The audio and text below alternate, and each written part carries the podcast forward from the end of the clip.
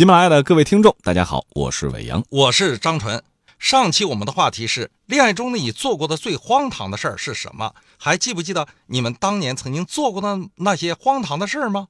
有些网友啊就留言就说了，说我恋爱的时候，我和他说了句我想你了，他就说。那你想我你就来呀！可是我和他分居在两个城市，坐高铁要四个多小时。当时我想都没想，放下电话就去了。次日凌晨呢，一点多钟才到。本来是想给他一个超级的大惊喜，可是到了他那个城市，他的电话关机了，人也睡觉了，这怎么都联系不上他。因为第二天早晨还要上班，我一大早又坐火车回来了。说明啊，这两个朋友可能当时的关系还不是特别的紧密哈。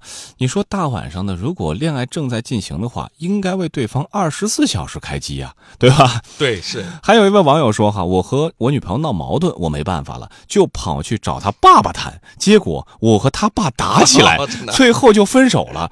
这叫什么事儿呢？你找他爸谈，找他妈谈也行啊。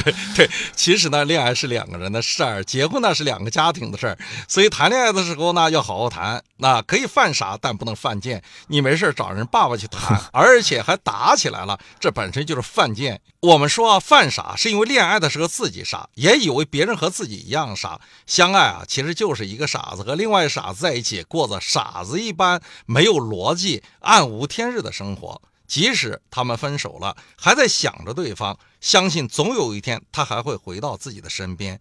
犯贱呢，就是什么呢？自以为自己很聪明，把别人当傻子，这口口声声说我爱你，还要和自己的前任玩暧昧。我甚至还调解过一个前夫哥出手打现任的案子，现任被打成了轻伤二级。那么在法庭上还要为什么呢？他还要为前夫哥求情，说只要老婆不离婚，我愿意和他和解。其实这就叫犯贱。是啊，我们说爱情呢。它的付出啊，应该是建立在了解彼此深知的这个基础上。你所给的，可能就是他想要的啊；你所要的，也是他所予的，不是单向的施予。这样的爱情可能会更加的长久。而在福尔摩斯探案集当中啊，华生因为对。摩斯坦小姐暗生情愫，所以有的时候会犯傻，有些恍惚。他在索尔托向自己咨询抑郁症的解决方案的时候，竟然是建议用大剂量的蓖麻油以及番木鳖碱去治疗抑郁症。哈，其实是想夺小索尔托的性命。事后连华生自个儿听到了都吓出一身冷汗，因为这两种东西它是剧毒嘛，这个剂量是足以让索尔托的小命一命归西，可以死好几次啊。其实，抑郁症呢是一种严重的心理疾病，单纯的心理治疗是解决不了抑郁的问题的。抑郁症呢还是要配合药物治疗，但是呢一定不会像呃华生医生所讲的那样，用番木鳖碱、用蓖麻油大剂量的进行，所以这样呢它就不是治疗抑郁症了。是啊，咱们还是书归正传，回到故事里边了。这马车一路颠簸啊，终于来到了英照别墅。我看到马车夫停下车来，打开了车门。小索尔托特地走向前去，十分礼貌地扶着摩斯丹小姐走下了马车。大家陆陆续续地走下车来，小索尔托便指着一栋黑耀耀的大房子，语气庄重地说：“这里便是英照别墅了。”现在的时间已经是晚上的十一点多钟了。从西边吹来的阵阵的暖风吹在了我的脸上，让我感觉到有些许的醉意。这皎洁的月光从片片的白云的缝隙中偶尔探出头来，照在了摩斯坦小姐单薄的身上，让人觉得此刻的摩斯坦小姐气质也越发的高雅起来了。细心的小索尔托赶紧跳上车去，从车里拿出了一盏油灯，以便让大家能够看清前面的路。鹰爪别墅的附近没有其他的建筑，四周环绕着很高很高的石墙，石墙的上边斜插着一些细碎的玻璃，给人以冷峻高大的感觉。这儿的戒备十分森严，它的入口是一个每次仅可通过一个人的小门，门上钉着一条条的铁甲板，在黑暗中散发出幽幽的光。这儿似乎就是鹰爪别墅唯一的出入口。这时，小苏尔托走上前去，在厚重的门上砰砰地敲了几下。“谁呀？”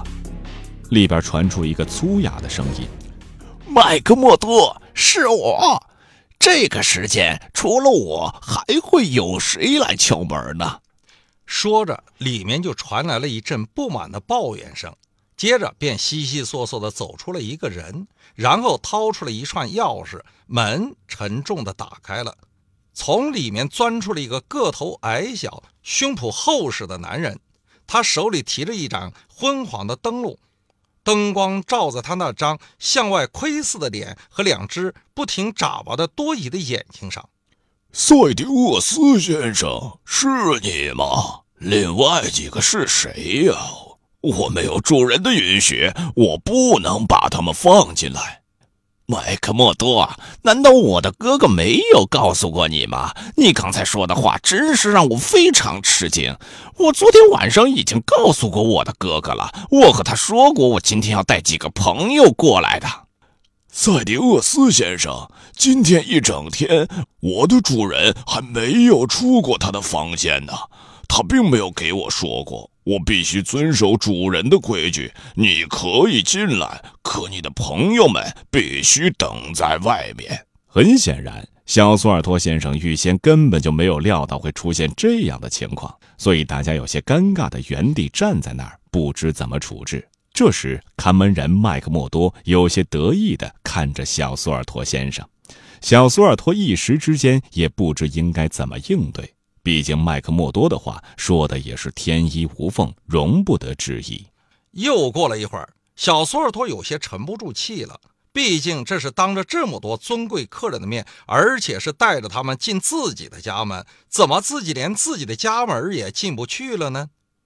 小索尔托终于开口说话了，他似乎有些生气地说：“麦克默多，你不要太过分了，我为他们做担保总可以了吧？”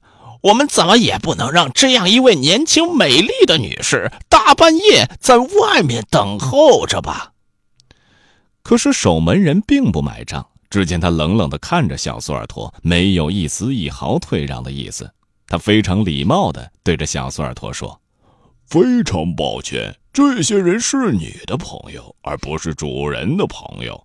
我拿着主人的工钱，当然要尽职尽责，为主人服务。”更何况，我也不认识你的这些朋友啊！小索尔托傻了，面对这样一个铁面无私、按章办事的麦克莫多，他想发脾气，却一时之间还真的不知道该从何处发起。这真的应了中国的一句古话，叫做“阎王好见，而小鬼难缠”了。让我们来看一看福尔摩斯如何处理类似的问题的吧。正在大家一筹莫展的时候，福尔摩斯出现了。只见他走上前去，用十分热情的语调朝着麦克默多大声喊道：“嘿呀，麦克默多，你一定还认得我吧？我以为你已经永远把我忘记了呢。我就是那个在四年以前和你一起在艾利森拳击场里打了三个回合的那个业余拳击手啊！”麦克默多似乎也认出了福尔摩斯，只见他也热情洋溢地说。你不是谢洛克·福尔摩斯先生吗？我的老天爷啊！我怎么会认不出你来呢？你与其站在那儿老半天不说一句话，还不如干脆走过来，朝我的下巴来上一个您最最拿手的通天锤呢！如果你真的那样做的话，我也许早就认得你是谁了。哎呀，你真是一个很有天赋的拳击手啊！可是你就是一个自暴自弃的家伙。你真是那样的人。当年你如果继续练下去的话，你的造诣真的是不可限量的呀！福尔摩斯向华生笑着说道：“华生，你看，即使我一事无成，至少我还能找到一种职业呢。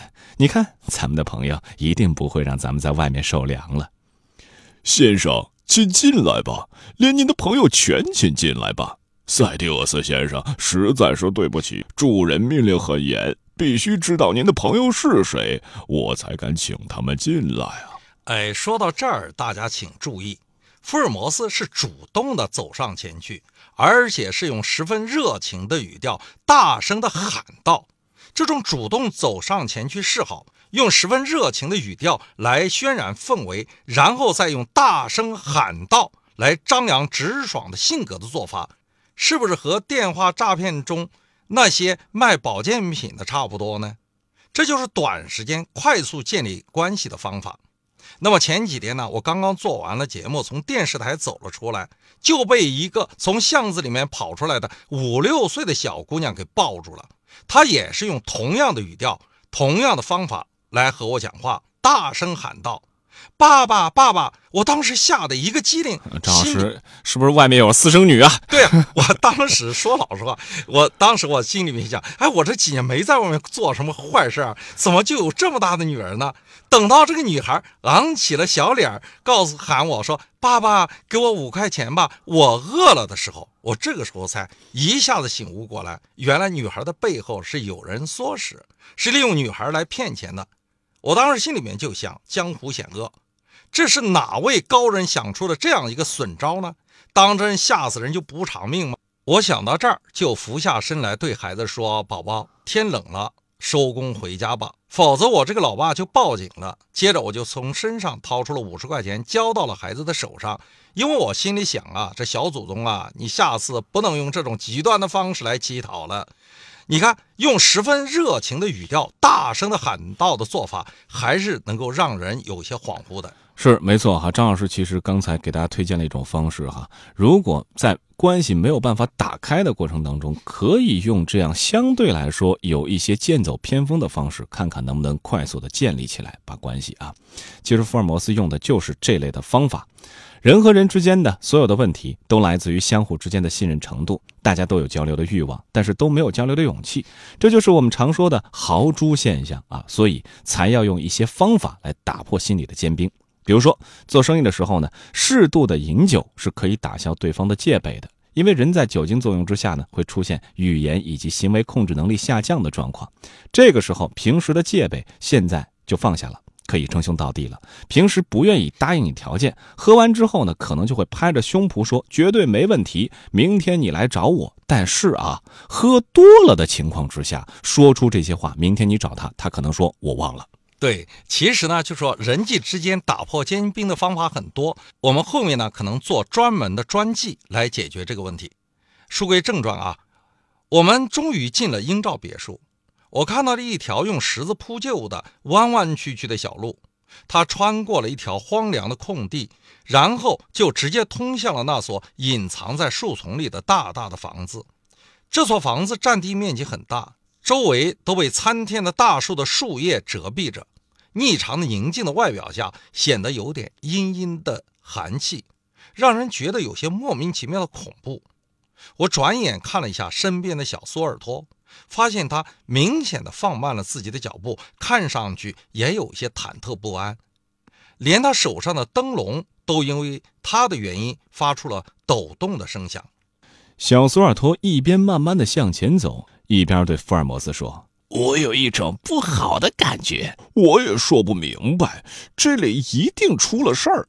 我明明告诉巴塞罗苗，咱们今天晚上来，可是他的窗户连灯都没有，我真不懂这是怎么一回事儿。”福尔摩斯问道：“他平时就这样戒备吗？”小苏尔托应声答道。是的，他沿袭了我父亲的习惯。您知道，他是我父亲的爱子。我有时还想，我父亲告诉他的话比我多。那被月光照着的，就是巴塞洛庙的窗户。窗户被月光照得很亮，可是，我想里边没有灯光。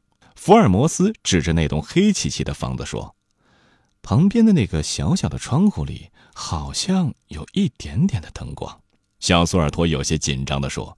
那是女管家的房间，那就是伯恩斯通太太房间里的灯光。我们要赶紧走过去，我想一定会把这里的情况都告诉咱们，请你们在此稍后一下，因为他事先不知道。如果咱们一同进去，也许他会觉得很怪。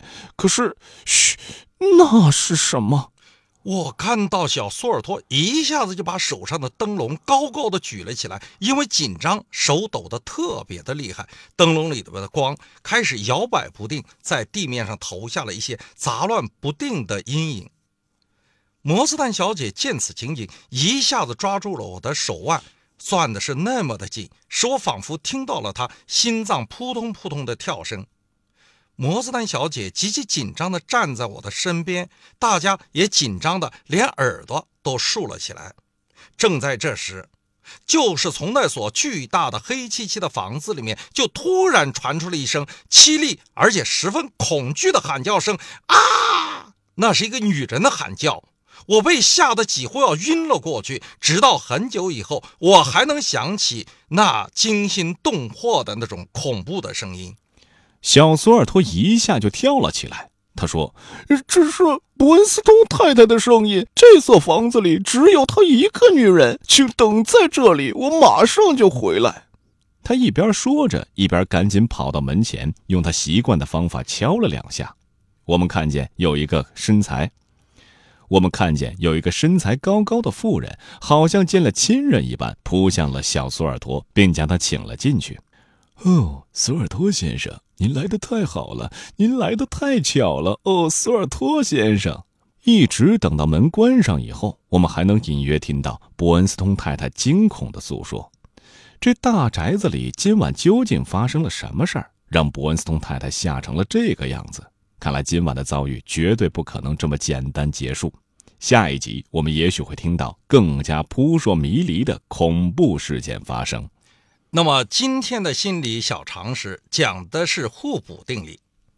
那么生活中我们经常会看到这样的例子，就是一对夫妻吵吵闹闹，甚至打打杀杀，所有的人都不看好他们之间的婚姻，以为他们之间长不了。可是周围所有的人几乎都离过一遍了，他们还是不想离婚，为什么呢？这就是所谓的互补定律。互补定理呢，讲的是男女之间性格相同的适合做朋友，性格不同的有时候适合结婚。贾宝玉和林黛玉，一个是混世魔王，一个冰清玉洁，两个人最后就爱到了你死我活的地步。相爱的人一定是互补性的榫卯结构。如果两个人性格什么都一样，那你们还要结婚干什么呢？所以各位哈，你们之间的性格到底互不互补呢？又是怎么来处理相互之间的矛盾冲突的？欢迎大家在节目的下方来留言说一说您的经验啊！期待各位的观点，给出答案，分享故事。我们不定期的选热评来回复。喜欢我们的节目，记得订阅《福尔摩斯探案集》第一季《凝视生命的黑箱》。咱们下期再会。